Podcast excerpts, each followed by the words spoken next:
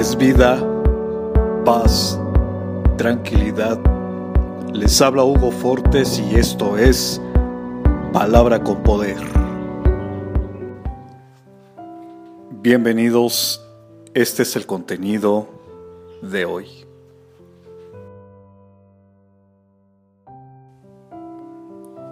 Tal vez no te sientas amado o quizás estés inseguro acerca de cuándo le importas a los que te rodean.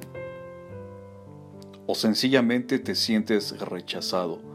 Puedes estar seguro que hay un amor más grande, el amor de Dios que te ama como eres y sin condiciones. Pues Dios amó tanto al mundo que dio a su único Hijo para que todo aquel que en Él cree no se pierda, sino tenga vida eterna. San Juan capítulo 3, verso 16. Comparte, será chévere.